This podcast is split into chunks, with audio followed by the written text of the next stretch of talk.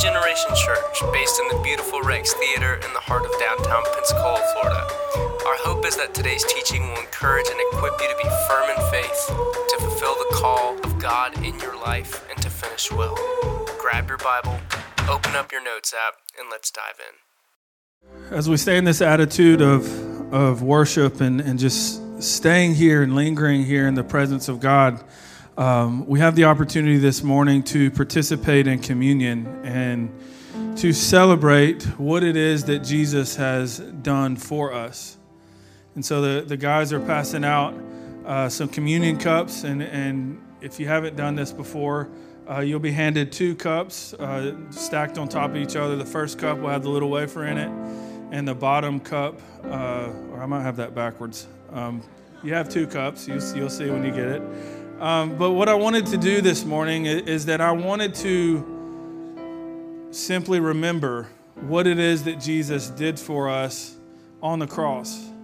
You know, we throw around that, you know, Jesus paid the ultimate sacrifice, but if if you're like me at some point along this journey of faith that maybe we've lost sight of that or we've taken it for granted at some point to where yeah, we're just supposed to be here at church because we know what Jesus did, but but that just kind of is in the back of our mind. Well, I want to bring that this morning that back to the front of our mind because we are who we are and we do what we do simply because of who Jesus is and what he did for us. We're in this going into week 2 of 21 days of prayer and for me I've had this one thought that I've, fi- I've found myself praying it over and over again almost involuntarily and that is God, I just want to know you better. And that's it. You know the very thing that I need. You know the very prayer requests that I have, the needs that I'm placing before you. You know all of those before I even utter a word or utter a breath to you. You already know. So, God, if I want your will be done in my life, if I want to experience that, Father, I just want to know you better. And, you know, to be, to be honest, I, I kind of I don't know why I enjoy it so much, but I love watching courtroom stuff and crime stuff and, and all this stuff. And like, I don't know if it's the mental part of it or trying to figure things out and the strategy and puzzles and all that kind of part of it, but there's a, a progression when someone is standing trial, right? You know, they're accused of a crime, they go to court, then if they're found guilty, the next step is to figure out what it is that you're sentenced your sentence is, your punishment is. And I, I, was thinking about this the other day and how, you know, we find ourselves in that same position for ourselves when it comes to sin in our life. The Bible is clear when it says that the wages of sin is death. That we have all fallen short and we have all fallen short of the glory of God, but we are sentenced the same thing. And so imagine standing there, fixing to be sentenced to death and all this stuff, and then somebody just stands up and says, Hey, I'll take their punishment. I'll do what it is that I'll take whatever it is that they deserve. I'll take it for them, give them a second chance, or give them something that they don't deserve and stand in their place. Jesus did that for you, and He did it for me. He didn't look at the sin in our life. He didn't look at the struggles we're having, how we keep backsliding or keep going back to the same old sin. He looked at all of that and didn't run or didn't tell us to fix it. Instead, He had compassion and unconditional love for us, so much so that He gave His life for it.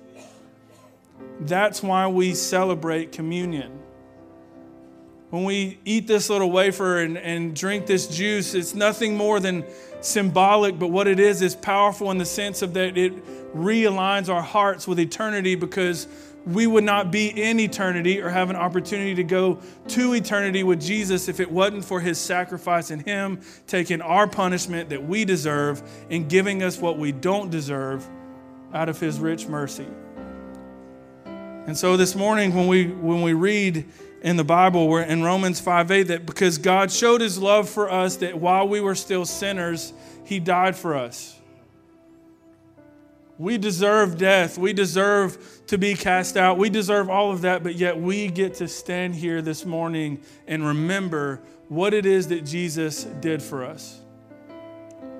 And the one thought that always brings me to my knees when I think about this is that he did that knowing that I may choose to never love him back. That I may always run for him. I may always continue to mess up. I may think this is all, you know, fairy tales and, and good wishes and all that stuff, but yet he still looked at me and said, I was worth it. And he says the same thing about you and me. So remember that this morning as we participate in communion, in these sacraments. Jesus loves you so much that he gave his life for you, for you to encounter and experience eternity with him. He wants you there. He has compassion for you. When he looks at you, he sees what you could be, not what you're struggling with. And that's where he wants you to get, and that's where he wants you to be. So as we go through this passage of Scripture and we celebrate communion together, let's hold on to that. That from this day forward, our eyes are on eternity and that we hold tight and celebrate. That when we feel like our feet are in the fire or we're struggling, that eternity is coming. Amen, everybody? So we know that when Jesus sat down with the Last Supper with his disciples, what was fixing to happen? It wasn't that this might happen or that uh, they're going to try to stop it even. They, Jesus knew this was coming.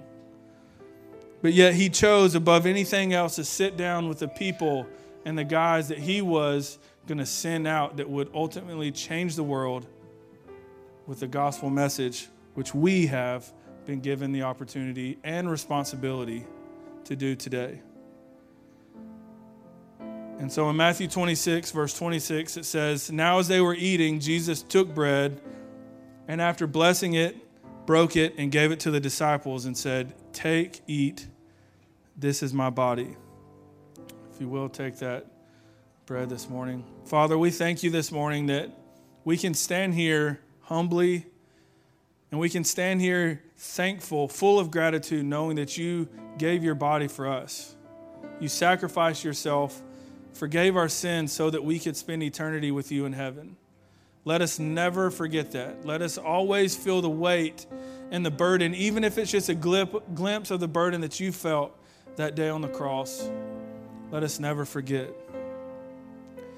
And after that, in Matthew, in verse 27, he says, And he took a cup, and when he had given thanks, he gave it to them, saying, Drink of it, all of you.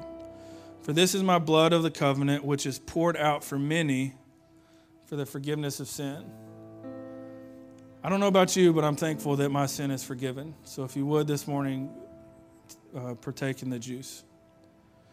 And Father, we thank you so much for the blood that you shed for us.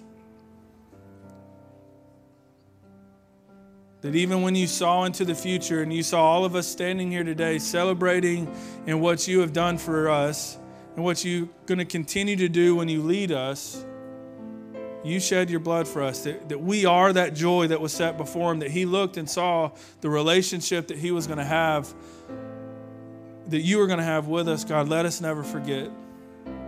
Change our lives today. We want to know you better this morning, Father. Through the rest of this uh, day, through the rest of this service, through this uh, first series of this, or first message of this series, God, let us not leave here the same way we came in that when we walk out of this building today, just like they looked at Peter and John, that we are ordinary people. But the one thing that people see, Christians, unbelievers, everyone, the one thing that they see is that we are a people that have been with you. We give you all the glory, we give you all the praise, all the honor. In Jesus' name, everybody said, Thanks for hanging out with us at Generation. You can connect with us on Facebook or Instagram at Generation Pensacola or go to the website at generationpensacola.com and from wherever you download your podcasts. If today's teaching impacted you, we'd love to hear about it, so please drop us a note.